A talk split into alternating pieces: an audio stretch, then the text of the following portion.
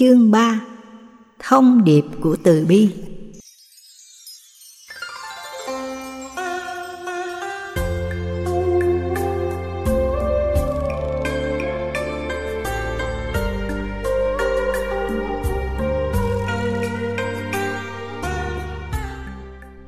Từ bi là thuật ngữ độc lập của nhà Phật, là thuộc từ rất chuyên môn.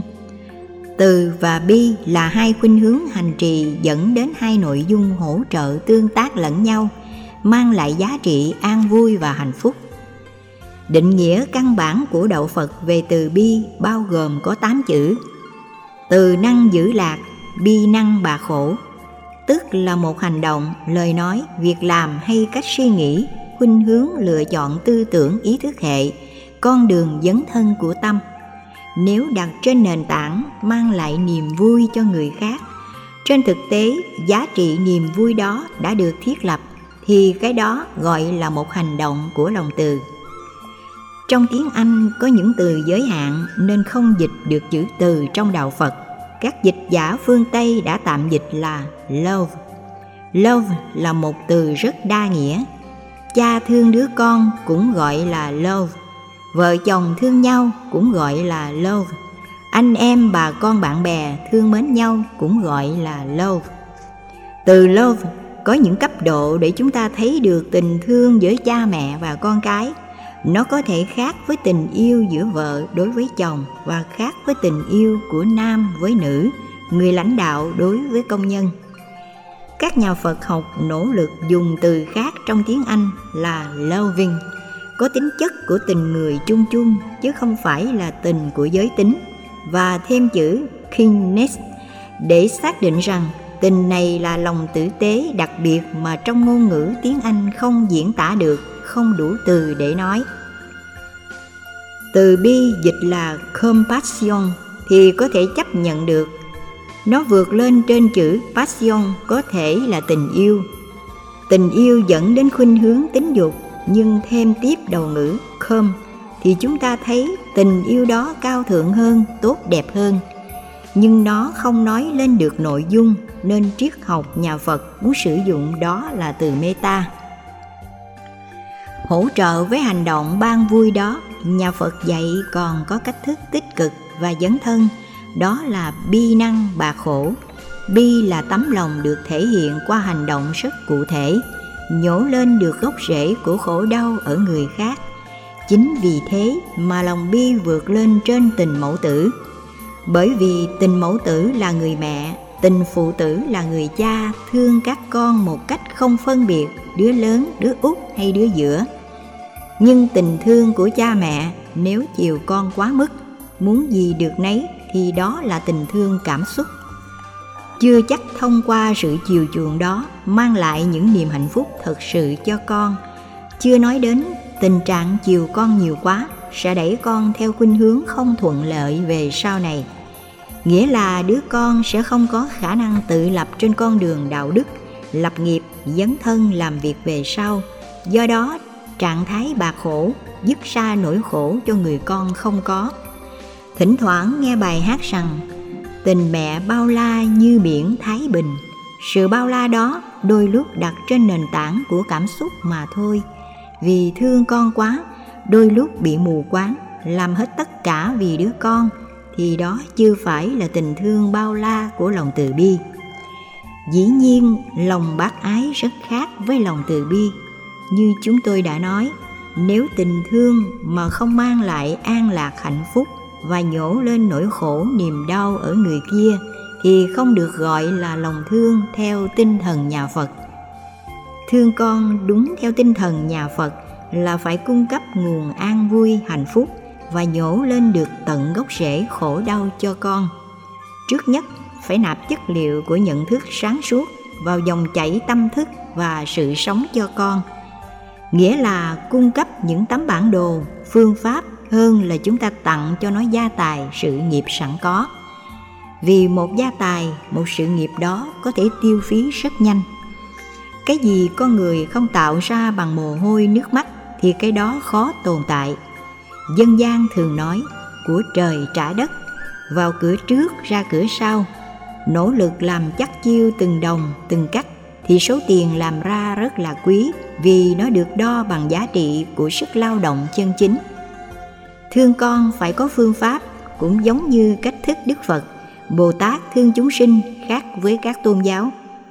Các tôn giáo thường dạy chỉ cần đặt niềm tin vào các ngài, giao khoán cho các ngài giải quyết hết mọi vấn đề cho con người và cứ an phận mà sống để có hạnh phúc. Dĩ nhiên, lời hứa hẹn nào lại không đẹp, không hay còn thực tế như thế nào là chuyện hoàn toàn khác có những trường hợp ngẫu nhiên sau khi chúng ta giao khoán niềm tin vào chúa, vào các thần linh theo các truyền thống tôn giáo.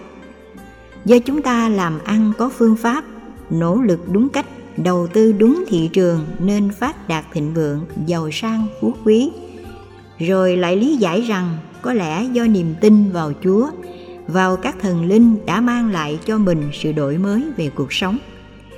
Đó là sự lý giải sai lầm trên thực tế, còn phụ thuộc rất nhiều vào sự nỗ lực sáng suốt phương pháp làm việc.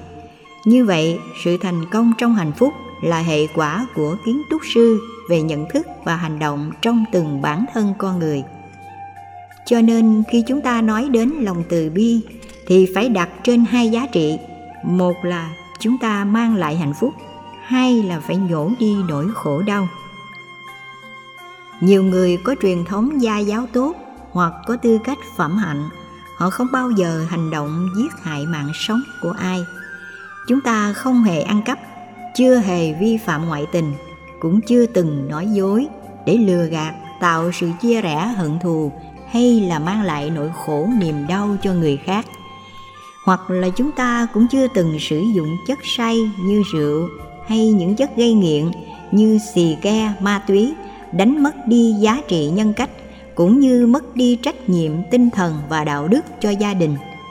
Theo đức phật, nếu chúng ta giữ được các điều đó thì đã thực hiện được năm nguyên tắc về đạo đức. Có rất nhiều người không phải là phật tử, họ vẫn có một đời sống như vậy và cho rằng khi không giết người là có phước báu không thể hiểu chung chung như vậy được. Nhà phật dạy, khi không giết người thì không gieo nghiệp sát sinh tức là không tạo thêm tội lỗi, chứ chưa có phước báo gì trong trường hợp này. Muốn có phước báo thì phải gieo nghiệp đối lập với nghiệp giết. Người đó phải bảo hộ mạng sống, mang lại sức khỏe, tôn trọng đời sống các loài động vật, thậm chí còn phải bảo dưỡng môi trường. Nhiều người nghe đạo phật dạy cho người xuất gia, đừng chặt phá cây cỏ. Có người lý giải dưới góc độ thần học cho rằng cứ mỗi cây cổ thụ cho đến những cây nhỏ đều có một ông thần cây, giống như có vị thần sông, thần biển, thần mây, thần mưa, thần sấm sét, thần núi. Do đó không được chặt cây cỏ. Nghĩa là chúng ta tôn trọng các vị thần linh, hay nói cách khác là nếu chúng ta chặt cây thì có thể bị các vị thần cây làm cho đời sống của mình mất đi hạnh phúc, hoặc có thể bị trừng phạt mất mùa, lũ lụt, hạn hán, thiên tai phật dạy chúng ta không được chặt cây cối với lý do rất đơn giản. Bởi vì cây cối có sự sống. Lý do thứ hai là ngôn ngữ trong thời đại của đức phật. Nếu như đức phật dùng ngôn ngữ như hiện nay là bảo vệ môi trường sinh thái mọi người sẽ ngơ ngác không biết đức phật nói gì. Nên ngài chỉ nói đơn giản cây cối đều có sự sống. Khi phân tích học thuyết duyên khởi mà Đức Phật đã dạy, sự sống của con người, các loài động vật, môi trường, trong đó có thảo mộc, không khí, ánh sáng. Tất cả đều liên hệ mật thiết với nhau. Đoạn diệt sự sống của một loài nào đó có thể kéo theo ảnh hưởng về sự sống của các môi trường sinh thái, cộng đồng và sự sống còn lại. Đức Phật đã đi trước khoa học rất xa ở chỗ nhìn thấy được sự trân quý của cuộc đời do đó ngài dạy phải bảo hộ sự sống nếu chúng ta chọn các thực phẩm từ các loài động vật, thì nhà phật dạy chỉ nên ăn những thực phẩm cá thịt đã được làm sẵn. Đừng tự tay mình giết.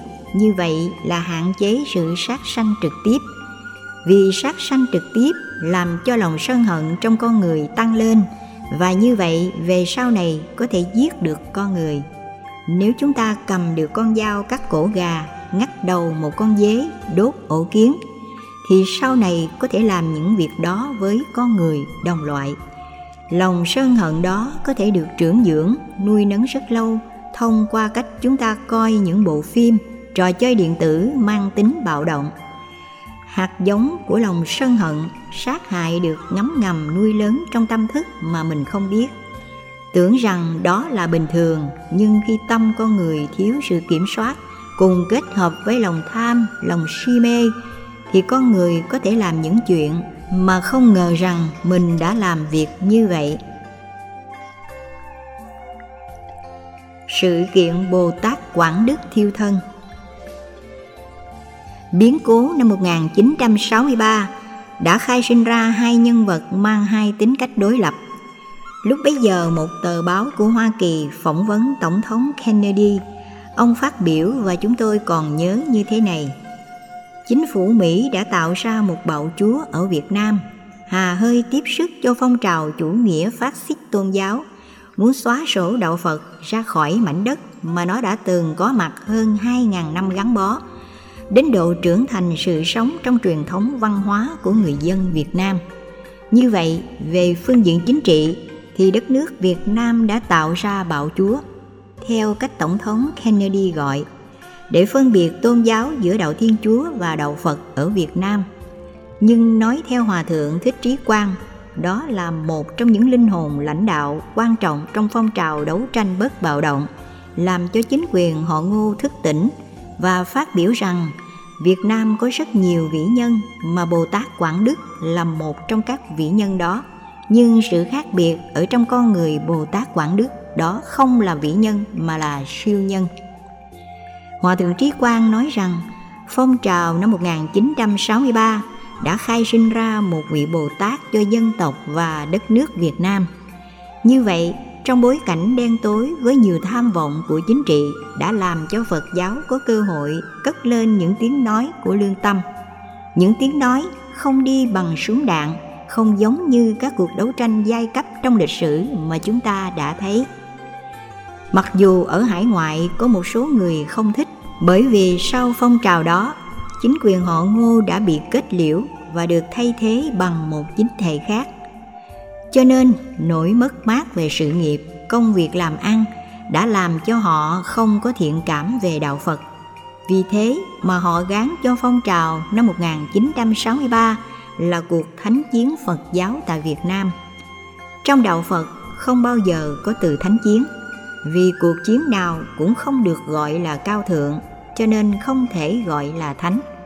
Chiến tranh đều mang lại khổ đau, mang lại cái chết và sự phá hoại, hủy diệt nếu chúng ta không dừng lại tham vọng leo thang trong chiến tranh bành trướng bá quyền thôn tính quan niệm của đạo phật nếu nói từ góc độ lịch sử nhằm thiết lập một xã hội an bình bằng cách chuyển hóa đời sống nội tâm của con người chứ không đi bằng con đường chiến tranh khi có một bất công nào đó xuất hiện đối với phật giáo những người phật tử người mang danh nghĩa là con của Đức Phật, đi trên con đường giác ngộ chắc chắn sẽ chọn khuynh hướng phản chiến, tức là đứng trung gian để có thể tạo thành nhịp cầu cảm thông hay thiết lập truyền thông giữa hai đối tác hận thù với nhau. Hai đối tác đó có thể giành vị trí độc tôn và muốn mình sống thì bên kia phải mất.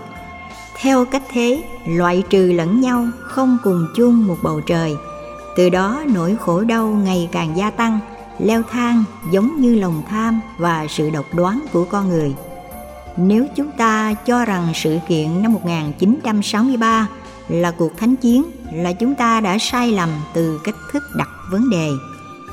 Kể từ ngày 8 tháng 5 năm 1963, khi chính quyền độc tài hộ ngu ra lệnh triệt hạ hết tất cả các lá cờ năm sắc của Phật giáo vào ngày Đại lễ Phật Đản, một ngày rất quan trọng đối với đời sống tinh thần và tâm linh của người Phật tử, thì phong trào bất bạo động đã bắt đầu có mặt. Tiến trình này kéo dài 4 tháng cho đến khi các tướng lãnh của chính quyền họ Ngô đã đảo chính và thay thế bằng một chính thể khác. Phật giáo chưa hề có tiếng súng nổ, chưa hề sử dụng một con dao găm hay sử dụng những ngôn từ sân hận nếu chúng ta có dịp đọc lại bốn bức tâm thư và thơ của Bồ Tát Quảng Đức do tự tay Ngài viết bằng chữ nôm chứa đầy tất cả tấm lòng của tình thương và sự bao dung quảng đại, mong muốn cho gia đình trị, độc tài hộ ngô tỉnh thức và làm mới lại cuộc đời. Các nhà phân tích xem các bài viết của Ngài trong những bức thư đó không có một từ nào cho thấy rằng Bồ Tát Quảng Đức là người đang sân hận.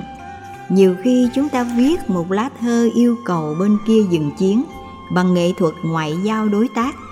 Theo kiểu thấy mình lực lượng không bằng nên phải hoãn binh. Bằng không, nếu kéo dài chiến tranh thì bị tổn thất lớn.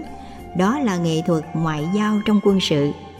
Đằng này bồ tát quảng đức mong mỏi gia đình họ ngô và chính thể lúc bấy giờ, nên sử dụng lòng từ bi, bác ái đối với tất cả mọi người trong tinh thần bình đẳng. Ở đây bồ tát dùng hai từ từ bi và bác ái.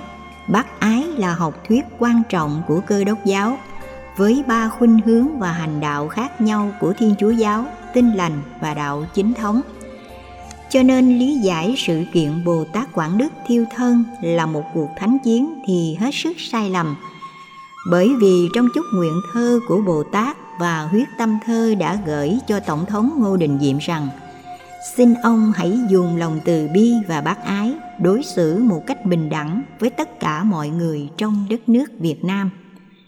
Trong tinh thần Kinh Thánh Tân Ước, Chúa Giêsu Kitô đã dạy mến Chúa yêu người. Muốn yêu con người thì mình phải yêu Chúa, kính Chúa. Muốn kính Chúa đúng nghĩa mà không có sự yêu con người, rõ ràng không phải là một người Kitô cho nên sự yêu người mến Chúa không cho phép chúng ta phân biệt đối xử là chim ngoài đàn hay chim trong đàn.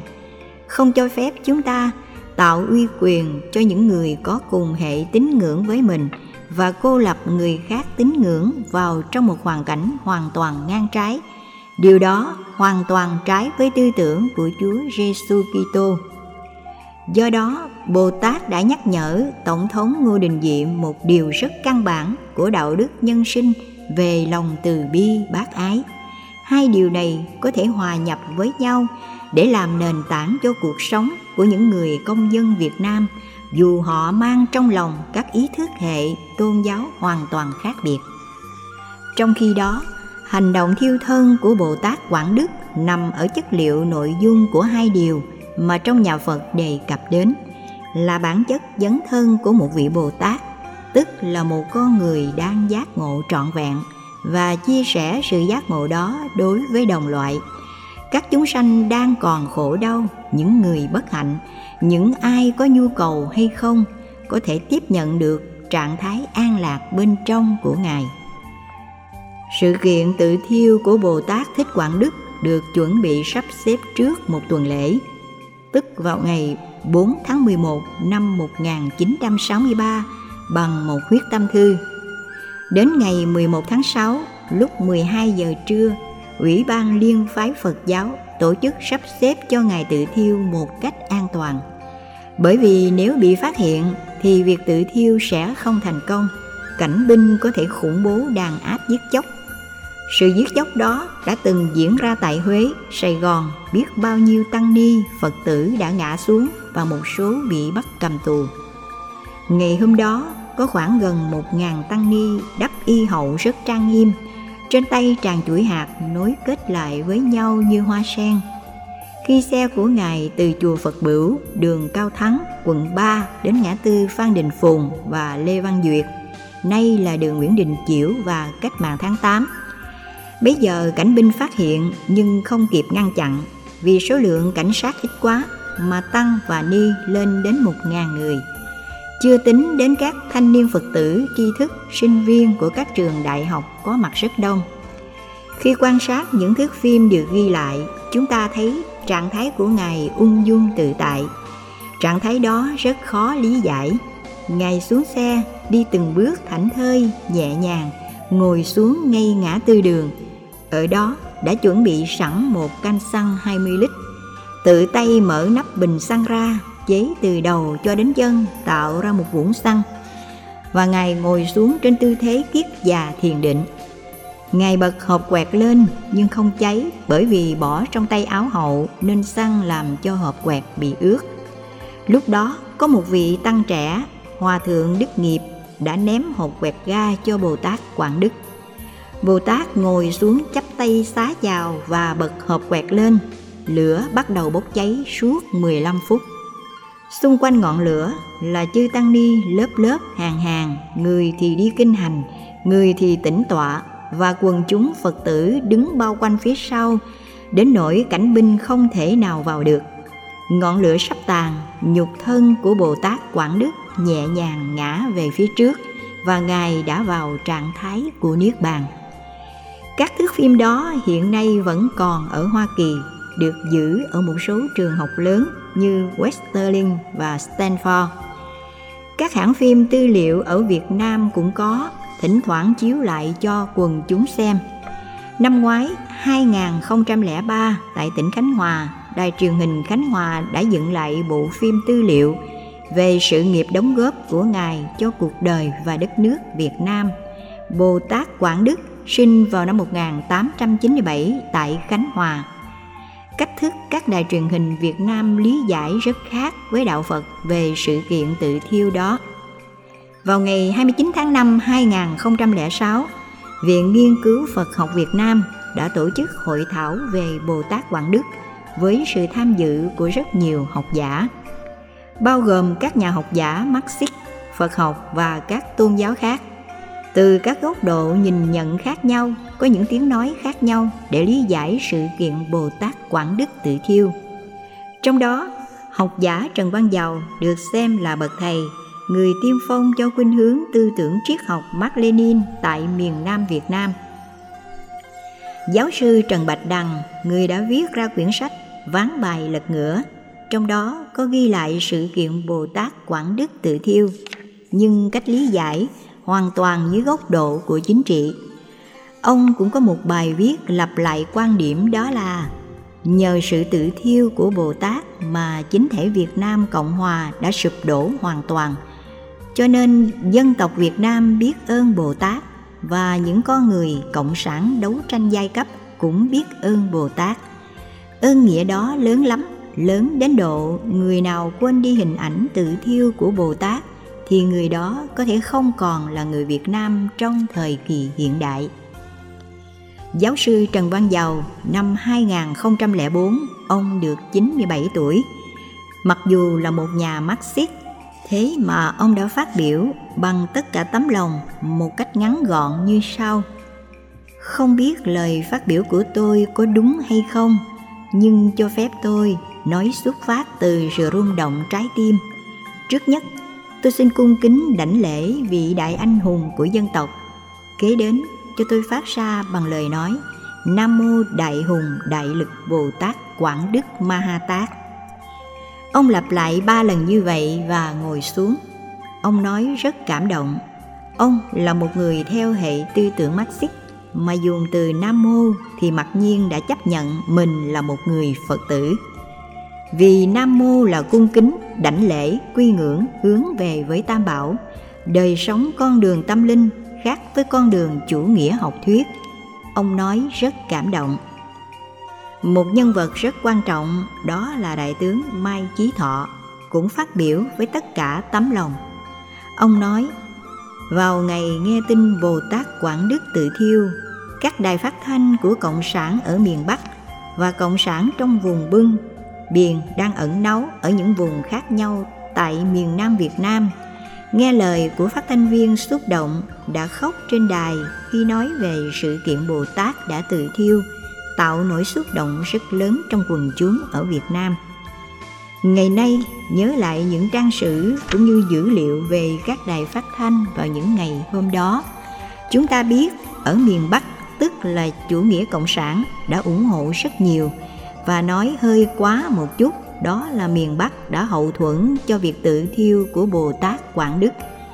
Từ này gắn với sự kiện chính trị vì các đài miền Bắc đã phát ngôn rất rõ lên án chủ nghĩa độc tài Ngô Đình Diệm đã làm cho nhân dân miền Nam bị điêu đứng khổ đau. Phật tử không còn nơi để an thân, tự do tín ngưỡng.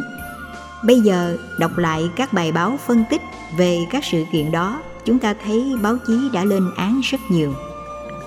Lúc đó, trên đài truyền hình đã phát hai câu đối bằng chữ Hán. Tác giả không ai khác là Hồ Chí Minh. Vị Pháp thiêu thân, vạn cổ hùng phi thiên nhật nguyệt, lưu danh bất tử, bách niên chánh khí địa sơn hà. Rõ ràng cả chủ nghĩa cộng sản cũng ca tụng cho nghĩa khí anh hùng của Bồ Tát Thích Quảng Đức. Chúng tôi xin tạm dịch hai câu đối đó như sau. Đốt thân vì chánh pháp muôn thuở, đất hùng soi nhật nguyệt, lưu danh trong bất tử nghìn năm chánh khí rạng sơn hà. Nghe qua lời lẽ đó rất hùng tráng, nó hùng tráng như sự kiện Bồ Tát đã thiêu thân và ai cũng cảm phục cái tài về chữ Hán rất đặc sắc của Hồ Chí Minh. Nhưng thật ra điều đó đứng trên góc độ của chủ nghĩa đấu tranh giai cấp mà thôi. Hùng khí này có thể tồn tại nghìn năm lưu danh bất tử. Đó là cái bất tử về chủ nghĩa đấu tranh. Những người đấu tranh cho giai cấp mang lại hạnh phúc cho những người bất hạnh. Có thể trở thành điểm son lưu danh trong sách sử ai cũng nhắc đến với tất cả tấm lòng trân trọng sự việc thiêu thân của bồ tát không phải đốt thân với tâm sân hận ông hồ chí minh đã hiểu được việc đó nên ông nói, vị pháp tức là vì chánh pháp, phật pháp, cho nên thiêu thân. Chính vì thế mà đức hùng của ngài, cái hùng uy, cái vô úy của ngài đã làm cho bầu trời nhật nguyệt rực lên ánh sáng, thì rõ ràng không có lòng hận thù, ông cũng hiểu được phần nào đó của đạo phật. Trái tim bất diệt sau khi nhục thân Bồ Tát Quảng Đức được tẩm liệm trên một lá cờ Phật giáo và đưa về chùa Xá Lợi, suốt 7 ngày tăng ni luân phiên tụng kinh bái sám. Sau đó một tuần, 14 ngày sau, người ta mới đưa nhục thân của Ngài vào trong lò thiêu an dưỡng địa ở chùa Huệ Nghiêm – Đối diện bến xe miền Tây, đốt với sức nóng 4.000 độ, xương tan hết nhưng chỉ còn một vật không tan, đó là quả tim. Lúc đó, chính quyền Ngô Đình Diệm không tin, họ ngạc nhiên lắm. Bà Nhu đã trả lời phỏng vấn trước các ký giả quốc tế rằng Thật ra đất nước chúng tôi rất là an bình, 80% là những người theo Thiên Chúa Giáo, không có ai là Phật tử và làm gì có chuyện tự thiêu đó. Chỉ có một nhà sư tự nướng xác mình thôi. Mà sư nướng xác này là do các sư trẻ bày chuyện ra đó là chuyện giết người nên phải đem ra tòa án quốc tế để tố cáo những người đã lập ra sự giết người nướng sư bà dùng từ nướng sư mặc dù nói như vậy, nhưng tổng thống ngô đình diệm rất hoảng hốt Ông đã cho một vị bác sĩ, mật thám, đến hiện trường và dùng máy rất hiện đại để nung đốt thêm quả tim đó mấy tiếng đồng hồ nữa. Quả thật, nó không tan. Bây giờ quả tim đó đang để trong ngân hàng của quốc gia Việt Nam. Vì sau năm 1975, Việt Nam quốc tự đã không còn là của Phật giáo nữa. Cho nên chính quyền Việt Nam và sự đồng ý của Giáo hội Phật giáo Việt Nam trong nước – giao quả tim đó để trong ngân hàng cho an toàn. Quả tim này bây giờ vẫn còn, rất nhiều người đã chụp hình được, các ký giả cũng được thấy, các thước phim cũng được quay. Trong sự kiện tự thiêu này có hai vấn đề làm cho người nước ngoài hoàn toàn ngạc nhiên và khoa học không lý giải được. Thứ nhất, một con người bình thường làm thế nào có thể chịu được sức nóng bất động trong 15 phút như vậy? Thứ hai, với sức nóng 4.000 độ thiêu liên tục trong vòng 4 giờ đồng hồ, thế mà quả tim vẫn không tan. Điều gì đã làm nên sự kỳ diệu như vậy? Nếu chúng ta dùng thuật ướp xác của người Ai Cập, thì thân thể đó có thể không tan trong điều kiện không gian vật lý nào đó thôi. Nếu chúng ta để vào trong nước, có nhiều vi trùng, vài ngày thì xác đó tiêu hết, hoặc là để ngoài không khí cũng có thể bị hư thế mà quả tim không rơi vào trạng thái đó. Trong kinh Đại Thừa, đặc biệt là kinh Diệu Pháp Liên Hoa và kinh Đại Phương Tiện Phật Báo Ân có đề cập đến sự kiện đốt thân cúng dường Phật và cúng dường chánh Pháp. Dĩ nhiên, đối với Phật thì sự cúng dường của chúng ta không quan trọng. Các ngài cần chúng ta cúng dường đó là hương thơm của đạo đức, hương thơm của trí tuệ, của sự dấn thân vô ngã vị tha vào trong cuộc đời mang lại hạnh phúc cho người khác sự cúng dường như vậy rất vĩ đại thông thường các vị bồ tát cúng dường bằng cách nếu như trong một nghịch cảnh nào đó thể hiện lòng từ bi, lời nói của sự dung hòa. Mà vẫn chưa có kết quả, thì các ngài có thể tình nguyện tự thiêu. Ánh lửa từ bi đó trở thành ngọn đuốc soi đường, tức là làm thức tỉnh lương tâm của những người đang sống trong lòng hận thù, độc đoán, tham lam. Rõ ràng không chỉ gia đình họ ngô thức tỉnh, mà cả chính quyền của kennedy đã thức tỉnh về một việc làm sai lầm đó là ủng hộ cho chính sách bá đạo ở việt nam, muốn xóa sổ đạo phật ra khỏi bản đồ việt nam. Sự thiêu thân đó được kinh diệu pháp liên hoa gọi là hỏa quang tam muội. Tam muội là thiền định, hỏa là lửa, quang là ánh sáng. Lửa này được tượng trưng bằng ánh sáng, nó tạo ra ánh sáng của nhận thức, tuệ giác của tình thương xóa bỏ hết tất cả mọi hận thù. Đó là cách rất đặc biệt. Không phải tự thiêu để gây cho người khác tình thế khó xử ra tòa hay chấp nhận nỗi khổ đau này, khổ đau nọ. Theo cách thức mình khổ đau, thì người khác phải chịu khổ đau gấp hai, ba lần với những gì mà mình đã chịu khổ đau. Trên tinh thần của bồ tát đại thừa, cho phép chúng ta tự thiêu như vậy dĩ nhiên, làm với phương pháp rất quan trọng, đó là vô hiệu hóa dòng cảm xúc. Nếu nhận xét, gắn liền việc tự thiêu của bồ tát với phong trào đấu tranh, thì chúng ta làm giảm giá trị hy sinh rất lớn của bồ tát. Mặc dù đứng từ góc độ thế tục, thì sự ca tụng đó rất tuyệt vời. Sự ca ngợi đó lớn lắm, vì không có gì lớn hơn là đại anh hùng của dân tộc. Nhưng theo bồ tát đại từ, đại bi, đại hỷ, đại xã còn lớn hơn nhiều so với đại anh hùng. Vì đại anh hùng, phần lớn là đấu tranh và được huấn luyện để chiến đấu. Nếu ta không giết người khác, thì người khác cũng sẽ giết ta. Lòng bất khuất trong con người của những anh hùng xuất phát từ lòng nhiệt huyết bất khuất.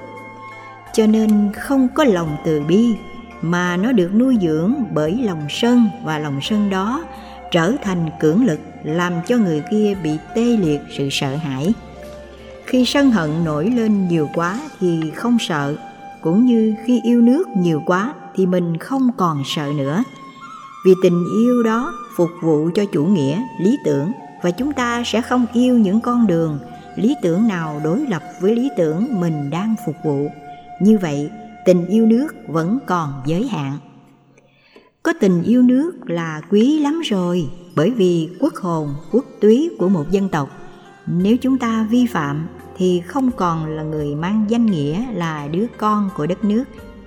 Cho nên sự ca ngợi, ban tặng của thế gian cho bồ tát là đại anh hùng. Theo nhà phật, đại anh hùng bình thường lắm, đức phật nói cụm từ này. Chiến thắng một vạn quân giặc ở ngoài chiến trường rất khó nhưng rất dễ, nếu chúng ta biết rõ nghệ thuật, binh pháp, chiến lược, chiến thuật của chiến tranh, và chúng ta nắm được kẻ thù, biết được chính mình, thì việc bách chiến, bách thắng là có thể đạt được. Nhưng chiến thắng kẻ thù, tức là tham, sân, si, bên trong mỗi con người là điều khó làm nhất. Kẻ thù đó, đức phật vạch mặt chỉ tên không phải là con người không phải là người mình mang thù hận, ghim gút trong lòng. Đó cũng không phải là một người nam hay nữ, không phải là loài thú dữ. Kẻ thù của chính mình là những trạng thái tâm lý tham, sân, si. Ví dụ như lòng tham vị kỷ, lòng sân hận muốn chiếm đoạt, giết, phá hoại và lòng si mê. Không thấy được chân lý, không sống với đạo đức, tình thương, sự an vui và hạnh phúc tất cả những trạng thái tâm lý đó là kẻ thù chung của nhân loại. Đạo phật có một triết lý rất hay là quán không tác giả. Thực tế, chúng ta thấy nhà cửa thì có thợ nề xây dựng, bàn ghế thì có thợ mộc làm và tất cả mọi thứ vật liệu chúng ta sử dụng, phương tiện sống thì có các kỹ sư thuộc các lĩnh vực chế tác. Những người tạo tác ra cái đó gọi là tác giả nhà phật dạy chúng ta quán không có tác giả. Điều đó không có nghĩa đạo phật là đạo ba phải, xóa hết tất cả những công ơn của người đã có công sáng kiến và phát minh. Những công dân dấn thân làm ra những sản phẩm phục vụ cho cuộc đời mà đức phật đã nhìn học thuyết này dưới góc độ tâm lý học của ứng xử và hành trì. Khi chúng ta nghĩ rằng có một tác giả cố định đã tạo ra nỗi khổ niềm đau thì không tài nào quên được những gì họ đã hại mình. Ví dụ, chúng ta đến buổi dạ tiệc, sau khi ăn uống vui vẻ, bỗng nhiên có người phát biểu vô tình hay cố ý làm cho mình bị xúc phạm, va chạm. Sĩ diện và lòng tự ái bị đóng băng, làm cho mình buồn khổ. Nghĩ rằng người đó cố tình làm mất mặt mình trước mọi người ghìm nỗi đau đó vào trong cảm xúc khi gặp người đó mình có mặc cảm và không muốn nhìn và tìm cách trả thù. Chính vì xuất hiện một trạng thái nhận thức, cho rằng có một tác giả tạo ra nỗi khổ niềm đau khó có thể quên, làm cho mình có những trạng thái bất hạnh. Trong tình huống này, nhà phật dạy hãy quán vô tác giả, nghĩa là không có ai cố tình tạo cho mình cả, mà phải quán rằng họ tình cờ nói thôi nếu thấy rõ, họ cố ý sắp xếp, xúi dục để tạo ra nỗi khổ niềm đau cho mình. Lúc bấy giờ, quan sát ở góc độ thứ hai của vô tác giả, vì họ còn vô minh nên mới làm như vậy. Nếu sáng suốt thật sự, chắc chắn không nói những chuyện vô nghĩa làm người khác buồn. Quan niệm như vậy để dễ dàng tháo gỡ nỗi khổ niềm đau và mở tung cánh cửa đẩy nỗi khổ niềm đau ra bên ngoài phóng thích nó một cách rất an toàn, chứ không phải phóng thích một cách vô tội vạ theo kiểu giận cá chém thớt. Tức là chúng ta khổ với một người nào đó, thì đừng đem trút đổ cơn giận với ai, như lên những đứa con, vợ, chồng hay những người thuộc hạ của mình. Chẳng hạn một người có lòng tự ái cao, phải làm việc dưới chức của người sếp nhỏ tuổi mà sếp không biết tôn trọng sức lao động, chất xám, chỉ biết có tiền, quyền hạn địa vị, danh vọng. Cho nên nói một cách xối xả làm cho mình tự ái vô cùng. Bây giờ nếu mình tự ái trước mặt sếp sẽ bị mất việc.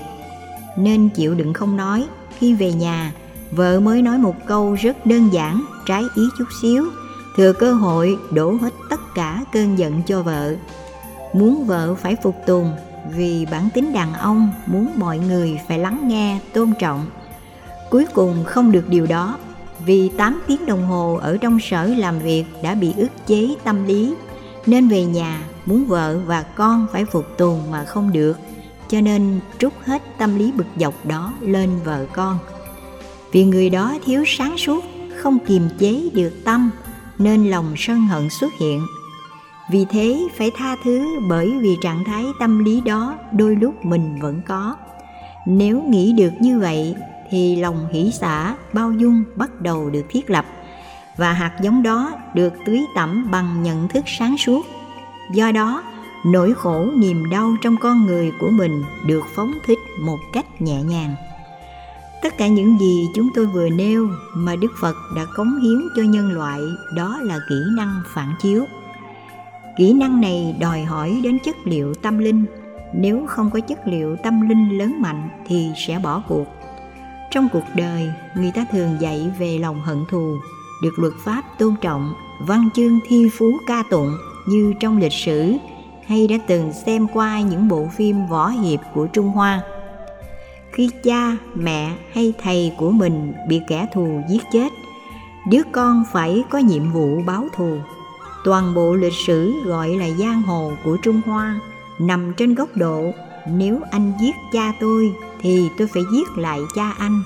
Nếu như tôi không giết thì tôi không phải là người con có hiếu. Nền văn hóa trung hoa dạy con người sự trả thù đã gây cho cuộc đời biết bao khổ đau, chiến tranh phá hoại, hủy diệt. Con người trở thành những nạn nhân của nhau đôi lúc vì lòng sân hận mà ôm niềm đau khổ của người đã tạo ra nó cách đây 30 năm. Và dù người đó đã không còn nữa chúng ta lại truyền chất liệu khổ đau đó cho thế hệ con cháu của họ. Chúng ta có thành kiến với người Hoa Kỳ bởi họ đã làm cho những người Việt Nam Cộng sản chết trước năm 1975, rồi những người Việt Nam Cộng Hòa đã mang những khổ đau đó truyền cho thế hệ con cháu. Họ nghĩ rằng chánh nghĩa nằm về phía họ và những người phi cộng sản đã đem lại cái phi chánh nghĩa.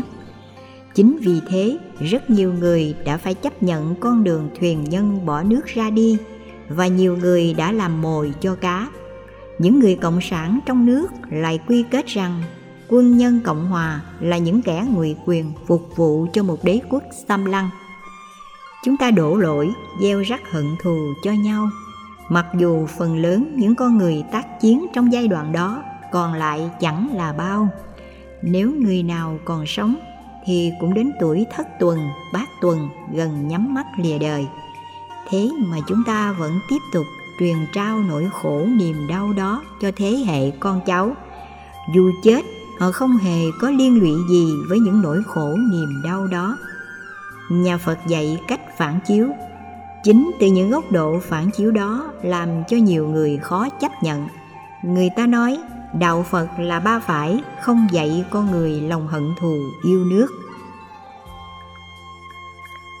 Hành động tác chiến. Nhà phật dạy ơn tổ quốc là một trong bốn trọng ơn. Là người phật tử, ai cũng có lòng yêu nước thời lý trần có các vị thiền sư, phải cởi bỏ áo cà sa khoác chiến bào, nhưng trạng thái khoác chiến bào của các ngài khác với các nghĩa sĩ. Các binh sĩ, chiến sĩ ra trận là vì lòng sân hận phải giết, vì nếu không giết thì đất nước bờ cõi này sẽ không bao giờ được bình yên.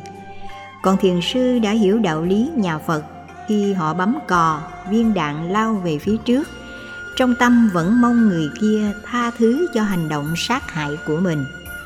Tôi làm trong một tình huống bất đắc dĩ mà thôi, nếu tôi chỉ nói bằng lời từ bi, thái độ thương thuyết, hòa đàm thì các vị không chấp nhận. Bởi các vị đã làm dưới sự chỉ đạo của tướng các vị, còn tướng đã được sự chỉ đạo của tướng quốc gia, cho nên tôi đành lòng phải bắn các vị nằm xuống trên mặt đất này để rồi nghiệp sát hại của các vị đối với dân tộc chúng tôi, nghiệp xâm lăng thôn tính đối với người dân vô tội của chúng tôi được chặn đứng lại. Như vậy, nghiệp sát của tôi là một việc làm đã mang lại hòa bình cho dân tộc. Trong hành động của nghiệp sát hại do chiến tranh, quả báo sát sanh vẫn có, nhưng mà ít bởi vì lòng thương muốn, ngăn chặn sự sát hại đang leo thang lớn hơn lòng sân hận của những người đang tác chiến, đã làm cho họ với tâm niệm của lòng từ bi có phước báo lớn hơn. Đó là lý do tại sao những vị tướng vì chánh nghĩa vẫn có tuổi thọ cao. Theo nhân quả về sự sát hại, giết người mà không có hối hận thì bị yếu mạng, bệnh tật thế mà những vị tướng vì chính nghĩa họ sống rất thọ, có người sống đến 80 đến 90 tuổi. Tuy nhiên cũng có người ra đi tác chiến nhưng vì giết với lòng sân hận thì chết sớm hơn. Đó là lý do tại sao tướng xông trận trước tiên mà họ lại sống lâu, còn các binh sĩ chạy trốn mà đạn lại rơi trúng họ. Nhiều vấn đề chúng ta không lý giải được, nhưng theo nhà Phật đó là nhân quả luật nhân quả nằm ngay trên tâm lượng mà chúng ta đang tác chiến với nhau. Vì vậy, nhà phật cho phép trong cơn nguy biến của thời cuộc, quốc gia nếu như lực lượng bên kia cũng từ phía chánh nghĩa thì cho phép người phật tử tác chiến, nhưng tác chiến dưới góc độ của lòng từ bi chứ không phải bằng lòng hận thù.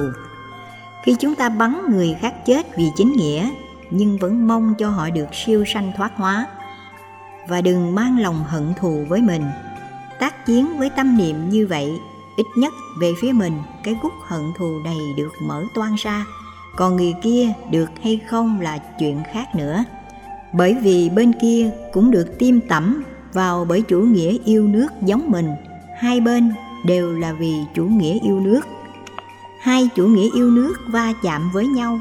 Nếu chúng ta không mang chất liệu của lòng từ bi thì khi sanh ra vẫn là kẻ thù của nhau đó là lý do tại sao nơi nào đã từng có chiến tranh xảy ra thì các oan hồn của các chiến sĩ làm cho chỗ đó trong tương lai có chiến tranh.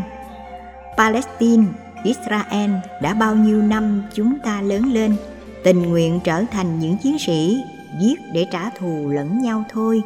Còn Kashmir xảy ra xung đột giữa chủ nghĩa Ấn Độ giáo với Hồi giáo. Người Ấn Độ rất hiền lành, thế mà tim vào chủ nghĩa yêu nước của tôn giáo dưới góc độ các cuộc thánh chiến đã làm cho dân tộc này phải chia cắt làm hai và họ đã giết hại lẫn nhau để tìm hạnh phúc. Khuynh hướng tác chiến của nhà Phật được các nhà sư lý giải làm cho rất nhiều người không thích. Khi tuyên truyền sự phản chiến, người bên CIA, Mỹ nói rằng chúng ta là Cộng sản. Ngược lại bên Cộng sản sẽ nói chúng ta là Hoa Kỳ, cuối cùng chúng ta sẽ không có chỗ đứng. Thông thường họ cần những liên minh hoặc chúng ta đứng về phía của cộng sản hoặc là hoa kỳ. Khó ai chấp nhận đứng ở chặng giữa. Dĩ nhiên chúng ta không phải lập ra đảng phái thứ ba. Theo nhà phật thì chúng ta lập ra liên minh về lòng từ bi tạo ra chất liệu an lành cho cuộc sống mong cho mọi người nếu như phải tác chiến thì mang tâm niệm của lòng từ bi đừng mang tâm niệm hận thù Do đó, sự lưu danh bất tử của Bồ Tát Quảng Đức không phải là sự lưu danh bất tử theo nghĩa là một vị anh hùng của dân tộc. Mặc dù cuộc đời tôn trọng Ngài, tôn xưng Ngài như vậy, nhưng Ngài không cần đến những danh hiệu đó, bởi vì danh nghĩa quan trọng và đúng nhất đó là danh nghĩa Bồ Tát. Bồ Tát không đấu tranh cho một ý thức hệ, không vì quyền lợi cho một chủ nghĩa, cũng không vì lợi ích cho một cộng đồng mà lợi ích cho tất cả chúng sinh nơi nào cần thì ngài sẵn sàng tình nguyện. Thiền sư tham gia tác chiến có trái với tông chỉ nhà phật. Có nhiều người rất ngạc nhiên và đặt ra câu hỏi này. Trong kinh điển dạy rằng tự sát là một phạm trù của sát sanh và như vậy trái với tông chỉ nhà phật trong kinh tạng Pali có nêu ra một số tình huống sát sanh. Nếu phân tích các sự kiện đó thì sẽ thấy nó rơi vào tình huống như thế này. Có một vị tỳ kheo muốn kết liễu mạng sống của mình bằng một con dao bởi vì vị đó thấy mình đang mang bệnh trong thân. Nếu nói theo ngôn ngữ y học, đó là chứng bệnh ung thư. Nó đau đớn và hành hạ thân xác nhiều lắm. Vị đó nghĩ rằng nếu mình duy trì bệnh ung thư này thêm một khoảng thời gian nữa, thì trạng thái cảm xúc khổ đau sẽ khống chế đời sống nội tâm của mình cho nên bây giờ mình bình tĩnh tự sát để cho nỗi khổ niềm đau được kết thúc và mình sẽ có một đời sống tái sanh mới, tái sanh trong một thân thể hạnh phúc đức phật dạy, trong lúc sắp qua đời, việc gieo những hạt giống tư duy, nhận thức trong giờ phút cuối cùng rất quan trọng. Lúc đó, hãy hướng tâm về sự an lành, về cái thiện, tốt, vị tha, vô ngã. Thì khi mình sanh ra có mặt trong cuộc đời, với một phôi thai trong bụng mẹ, chất liệu cá tính đó được tượng hình, nên dễ dàng trở thành con người vĩ đại vị tỳ kheo này đã tâm niệm được điều đó và muốn kết liễu đời sống của mình bằng cách này. Đức phật biết được nên ngăn cản. Bởi vì làm như vậy là sai. Nhà phật dạy không được kết liễu cuộc đời mình bằng sự tự sát. Trước nhất, tự sát là một sự bế tắc và tìm kiếm trạng thái đào tẩu. Chúng ta phải đối diện với cuộc đời thì mới vượt lên trên nỗi khổ và niềm đau vì không dễ gì được làm thân người. Nếu chọn cách thức tự sát trong trạng thái đào tổ thì chúng ta là kẻ thất bại. Đầu hàng một cách vô điều kiện vì nghĩ rằng cuộc đời không còn ý nghĩa nữa. Trong cơn bệnh hoành hành, nếu như biết cách, hãy vận dụng phương pháp thiền quán. Trong các phương pháp thiền, có một phương pháp rất hay, đó là diệt thọ tưởng định hay diệt tận định khi hành giả nhập vào thiền định, dòng cảm xúc hoàn toàn vắng lặng, ý niệm hóa của con người. Ví dụ như tư tưởng, sự hồi tưởng, phát minh, tưởng tượng cũng theo đó mà vắng mặt. Vì tất cả hạnh phúc hay khổ đau có mặt đều lệ thuộc vào dòng cảm xúc. Đó là lý do tại sao y học phát hiện ra những chất ma túy và vận dụng những chất này trở thành chất gây mê trong phẫu thuật. Gây mê để khống chế vùng thần kinh cảm xúc, làm cho không còn cảm giác nữa. Cho nên trong suốt thời gian phẫu thuật, bệnh nhân không có cảm giác đau và khó chịu vì nó ức chế làm cho mình quên đi cái đau về thân thể vật lý. Chúng ta không cần vận dụng những cách thức đó ở Trung Hoa quan công đã từng làm khi ông bị mũi tên đâm thủng vào tay ông đã làm tê liệt thần kinh trung khu cảm xúc bằng cách tập trung vào ván cờ tướng với một cao thủ trong làng cờ. Tập trung tư tưởng vào ván cờ thì nỗi đau sẽ giảm bớt. Khi tập trung vào chuyện a thì quên hẳn chuyện b. Đó là một cách tạo ra sự khống chế, cảm giác đau đớn ở thần kinh cảm xúc. Nếu chúng ta dùng thuốc gây mê có thể thành công, nhưng đa số bị thất bại, chưa nói đến tình huống bị phản ứng tác dụng phụ. Nếu bị ức chế gây mê nhiều quá thì sẽ giảm chức năng của bộ nhớ sau này. Ai sử dụng thuốc ngủ, thuốc gây mê, thì về sau bộ nhớ sẽ giảm và bấn loạn về tinh thần. Thiền định có thể làm cho dòng cảm xúc và ý niệm hóa bị dừng hẳn một cách tuyệt đối. Lúc đó, con người ở trong trạng thái hoàn toàn bất động. Xem những bộ phim lịch sử như bồ đề đạt ma chúng ta thấy vị tổ này đã ngồi bất động trên núi 9 năm xoay mặt vào vách tường. Nhiều người cho rằng đó là huyền thoại hay tưởng tượng cường điệu để nâng tầm quan trọng của tổ. Trong việc truyền bá dòng thiền mới cho người trung hoa, đó là một quan niệm sai lầm. Lúc đó, tổ đang nhập vào dòng thiền diệt thọ tưởng định. Khi nhập vào dòng thiền diệt thọ tưởng định con người không còn nhu cầu ăn uống nhưng hơi thở vẫn còn được duy trì một cách nhẹ nhàng. Đôi lúc, nó được thể hiện thông qua từng lỗ chân lông. Trong nhà phật, có hai loại thức ăn rất quan trọng không liên hệ đến thức ăn của vật chất, như là cơm ăn, nước uống. Đó là thiền dược thực và pháp hỷ thực. Pháp hỷ thực là niềm vui với đời sống đạo đức, con đường tuệ giác. Với cái gì đó mà nó làm mới cuộc đời cảm thấy lân lân nhẹ nhàng. Trạng thái này rất kỳ lạ, khó giải thích. Nó còn đặc biệt hơn trạng thái lân lân cảm xúc đam mê khi quan hệ giới tính với nhau, hay trạng thái lân lân khi sử dụng chất kích thích, xì ke, ma túy. Những trạng thái đó làm cho cơ thể mình uể oải, giả dưỡi khó chịu, giống như trạng thái của người bị say trạng thái pháp hỷ thực làm cho mình lân lân nhẹ nhàng, tần số tâm linh ngày càng cao. Thiền duyệt thực lại càng quan trọng hơn, tức là trong trạng thái thiền này, sự tĩnh tại trở thành sức sống. Nó làm cho con người không còn bị tác động, chi phối bởi âm thanh, màu sắc, hương vị bên ngoài. Lúc đó, dòng cảm xúc đã vắng lặng tôn giả xá lợi phất được xem là cánh tay phải rất quan trọng trong vấn đề truyền bá đạo phật. Cho nên đức phật thường gọi ngài với biệt hiệu là tướng quân của chánh pháp. Không phải là đi đánh giặc thù hay đánh các tôn giáo, mà là một người có rất nhiều công lao trong việc truyền bá phật pháp bằng con đường bất bạo động, tình thương và giáo hóa. Một hôm ngày xá lợi phất ngồi thiền định có vị thần atula cầm chày kim cang nện xuống chỗ ngài đang ngồi giống như một trận động đất với độ chấn động nếu nói theo từ ngữ hiện nay là 9 độ Richter còn hơn độ 6.9 ở vùng San Francisco cách đây khoảng 10 năm. Bao nhiêu người hoảng hốt la thất thanh bỏ chạy, nhà bị sụp, tài sản bị phá hủy, thế mà Ngài vẫn ngồi điềm nhiên bất động.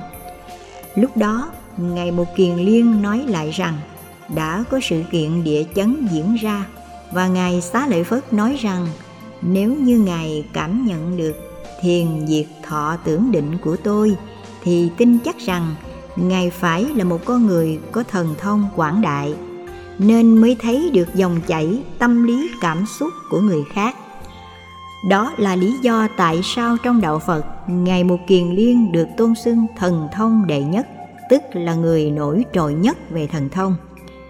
Nhờ có tha tâm thông Ngài biết được dòng cảm xúc của người khác mà không cần phải nói chuyện, dọ dẫm, không cần phải có cử chỉ tiến lui, xem chừng người kia ứng xử như thế nào để chúng ta tiếp tục hay dừng lại theo cách thức của các nhà tâm lý học đã sử dụng. Ở đây chỉ cần nhìn là biết, thậm chí không cần nhìn bằng con mắt mà vẫn biết được người khác rất rõ. Cái biết đó theo các nhà khoa học gọi là trực quan còn nhà phật gọi là cái biết của thần thông do sự tu tập mà có. Như vậy dòng thiền diệt thọ tưởng định là một chất liệu rất quan trọng. Và chất liệu này thiền diệt thọ tưởng định làm cho cả thế giới sửng sốt tổng thống kennedy hoảng hồn bởi đã biết mình sai lầm khi dựng lên một bạo chúa ở việt nam. Nhờ bạo chúa đó đã tạo ra một vị bồ tát. Chỗ nào có bạo chúa, ở đó có bồ tát. Ở đâu có bóng tối, ở đó có ánh sáng. Ở đâu có khổ đau, ở đó có hạnh phúc. Cho nên quan niệm của đạo phật rất tích cực. Chúng ta không cần phải đi tìm hạnh phúc ở bên ngoài hay một thế giới xa xôi nào mà vẫn có thể thiết lập hạnh phúc trên cuộc đời này bằng hành vi chân chánh? Vì thế, khoa học trên thế giới không lý giải được tại sao trong một ngọn lửa rất nóng với 20 lít xăng super mà Ngài ngồi bất động suốt 15 phút. Vắng lặng cảm xúc. Khi chúng ta qua đời, dòng cảm xúc vắng lặng hoàn toàn nên không còn biết đau, nhức, nóng lạnh gì nữa – vì thế, nếu quý vị có qua đời thì đừng sợ, có nhiều người gặp chúng tôi nói thầy ơi, nhường cho con một chỗ để cốt tại chùa vì con sợ chết chôn dưới đất có nhiều mạch nước ngầm làm lạnh lẽo lắm. Có người nói ngược lại, khi con chết thầy chôn con ở đất gọt cao để giữ ấm, còn thiêu thì nóng quá chịu không nổi. Chết rồi còn biết gì đâu nữa mà sợ. Vì không còn cảm xúc thì không có nỗi đau. Bản chất của cảm xúc là nỗi khổ đau. Quan niệm này khác hoàn toàn với thế gian. Người ta cứ cho rằng khi các giác quan được kích thích, ví dụ con mắt nhìn thấy màu sắc thích hợp, phong cảnh đẹp, ngôi nhà cao sang, quần áo trang sức đầy đủ là cảm thấy sung sướng đôi lúc chúng ta tiêu phí mấy ngàn đô la để đi đến thưởng ngoạn những cảnh vật chỉ trong vài giây là cảm thấy thỏa mãn. Có nhiều người cảm thấy hạnh phúc bằng cái lỗ tai, nghe nói ở đâu có Michael Jackson ca là đến ngay, hay đi nghe những ca sĩ lỗi lạc, trẻ trung hấp dẫn lại càng mê hơn nữa, tức là phối hợp cảm xúc luôn cả con mắt và lỗ tai. Tương tự cho những người thích ăn uống thì lỗ mũi và cái lưỡi phối hợp. Có nhiều người cảm xúc của cái thân và sự xúc chạm ăn, mặc, ngủ quan hệ giới tính. Có nhiều cách thức tìm hạnh phúc khác nhau và họ cho rằng đó là hạnh phúc cực điểm cuộc đời. Nhưng đức phật nói, bản chất cảm xúc là khổ đau, bởi vì những thứ đó trở thành điều kiện hóa. Hội đủ điều kiện thì mới có hạnh phúc. Nếu hôm nào chúng ta đến chỗ tượng đài nữ thần tự do của mỹ hay đến kỳ quan thế giới mà trời mưa tầm tã thì tiếc nuối vô cùng vì tốn tiền mà không chụp được tấm hình nào như ý muốn. Do đó, khi điều kiện không hội đủ thì hạnh phúc cũng không trọn vẹn. Cho nên bản chất của cảm xúc, các giác quan tiềm tàng, các điều kiện cho nỗi khổ đau có mặt hay có những tình huống trong hạnh phúc đã có mặt của khổ đau. Đức Phật nói, khi nào chuyển hóa được cảm xúc thì người đó hết khổ đau. Bồ Tát Quảng Đức chắc chắn rằng đã ngồi trong hỏa quan tam muội và chuyển hóa hết dòng cảm xúc. Cho nên lửa cháy 15 phút mà Ngài không thấy có gì xảy ra. Nếu chúng ta xem trong phim sẽ thấy gương mặt Ngài vẫn rất tươi cười, cười mỉm chi, thoải mái lắm. Đến lúc khúc xương không còn da và thịt nữa, thì Ngài ngã về phía trước một cách rất tự tại, nhẹ nhàng, an vui, thảnh thơi. Tại sao còn lại quả tim ở Trung Hoa có bốn nhục thân, lục tổ Huệ Năng, tỳ kheo vô tận tạng, người đệ tử cùng thời với tổ Huệ Năng, thiền sư Hán Sơn trong thời hiện đại, người thứ tư là thiền sư Nguyệt Khê vào năm 1964.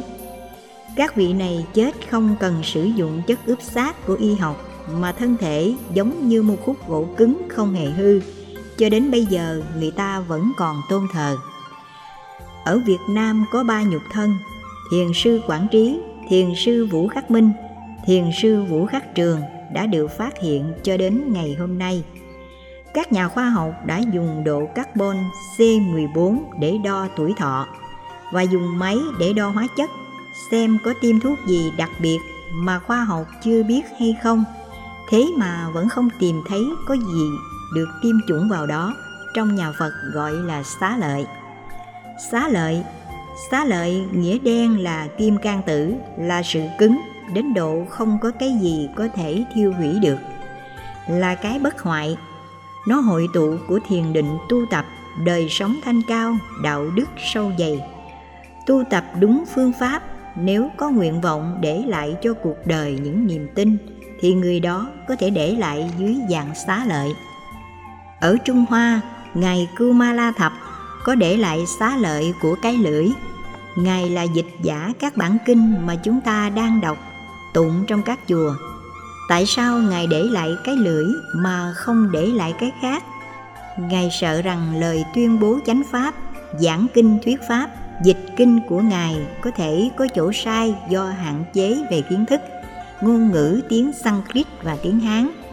Cho nên Ngài nguyện nếu như tất cả công lao đóng góp trong cuộc đời của ngài đúng với chánh pháp thì khi chết thiêu cái lưỡi còn nguyên và điều đó ứng với lời nguyện của ngài ở đây tại sao bồ tát quảng đức để lại trái tim trái tim tượng trưng cho tình thương tình yêu và lòng vị kỷ vị tha sân hận tha thứ cũng ở đó tất cả những tình cảm đẹp nhất xấu nhất đều xuất phát từ trái tim cho nên khi Bồ Tát dấn thân bằng chủ nghĩa, chúng tôi tạm gọi như vậy của lòng từ bi, tình thương chứ không phải của chủ nghĩa anh hùng, giai cấp thì quả tim đó trở thành bất diệt.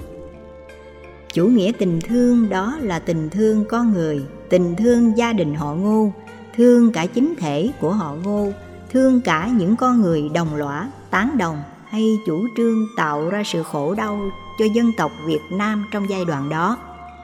Chúng ta phải hiểu như vậy, cho nên hạnh nguyện lớn của Bồ Tát là để lại trái tim, cho thấy rằng sự nằm xuống của Ngài tạo ra sự thức tỉnh ở người khác và giá trị của sự thức tỉnh này đó là trái tim của từ bi, trái tim của tâm linh, trái tim của xóa bỏ hận thù chứ không phải cái gì khác.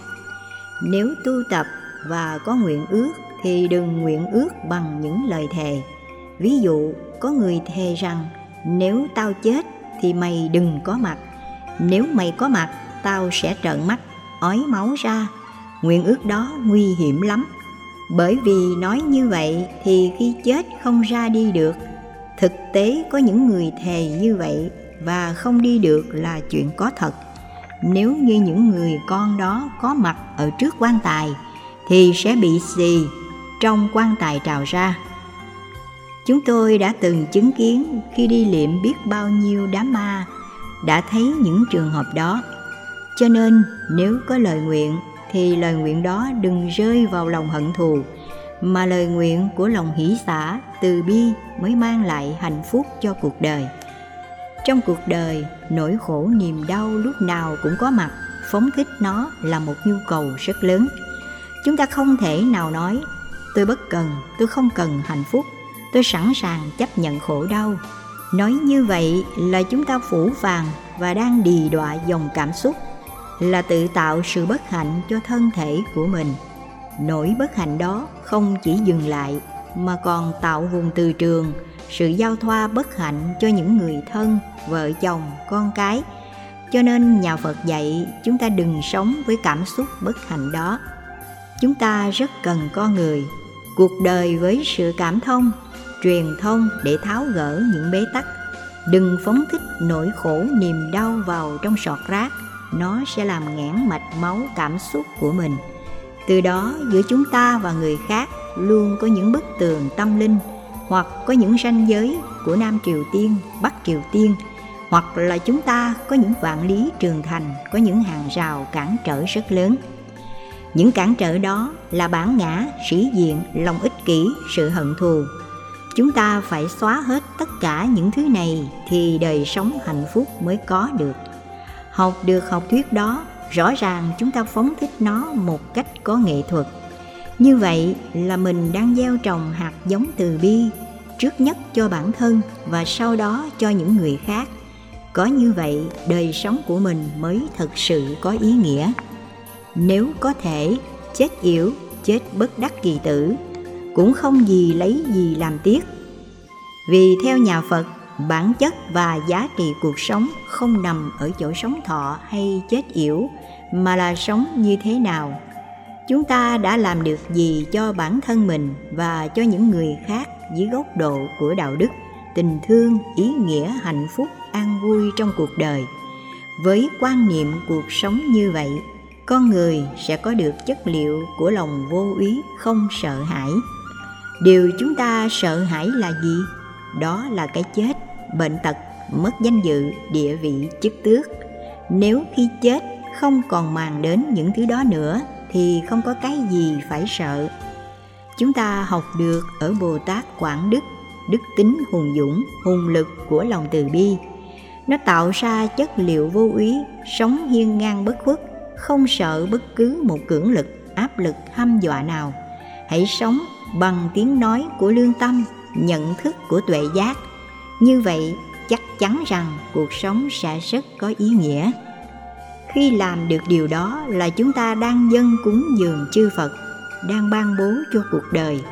Kinh diệu pháp liên hoa gọi đó là vô úy thí, tức là tặng cho người khác một niềm an vui hạnh phúc không sợ hãi. Không sợ hãi của tất cả sự vắng mặt, nỗi khổ, niềm đau và tất cả sự hận thù.